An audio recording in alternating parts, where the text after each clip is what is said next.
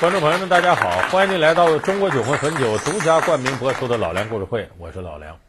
在二零一三年十二月十五号，有一件事情啊，令我们每一个中国人都感到很激动，那就是嫦娥三号登陆器和玉兔号月球车终于登到了月球的表面上，顺利的着陆了。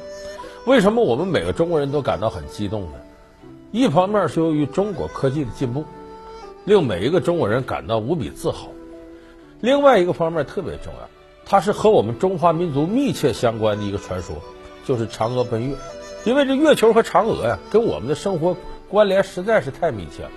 咱们有的时候晚上一看这月亮，很多人说月亮上有什么呀？说有那个桂树，说有个吴刚在伐桂树，说有一个寂寞的嫦娥在广寒宫里待着，还有个月兔啊，没事在那捣药的。而且神话传说里这种事儿多了去了。你比方说那猪八戒。为什么西天取经那么老远的道你他一个又馋又懒的主，能够坚持下来？没招他犯错误了？犯什么错误？跑到月亮上调戏嫦娥去了，犯天条了，给贬下来了。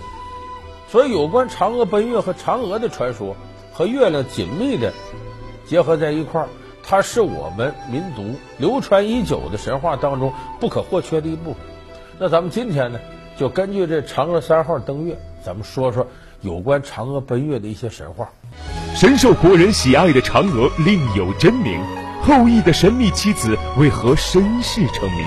传说中玉帝的梦中情人又有哪些风流韵事？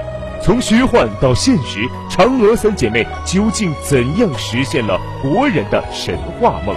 老梁故事会为您讲述嫦娥奔月。嫦娥为什么飞到月亮上去？咱很多朋友都知道，说她有个老公叫后羿，这个后羿整的什么不死药，最后他吃了就上去了。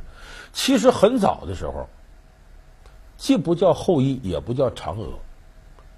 后羿原来叫羿，没有这后字，就叫羿。嫦娥不叫嫦娥，叫恒娥。恒字怎么写呢？女字一横一个日字再一横，恒娥。这个羿字我们看上面是羽毛的羽，下面是这个。这就是什么？一个人双手拉开弓射箭的意思，就是这一家很早就是神箭手，哎，陪着帝王打猎呀，给人做护卫。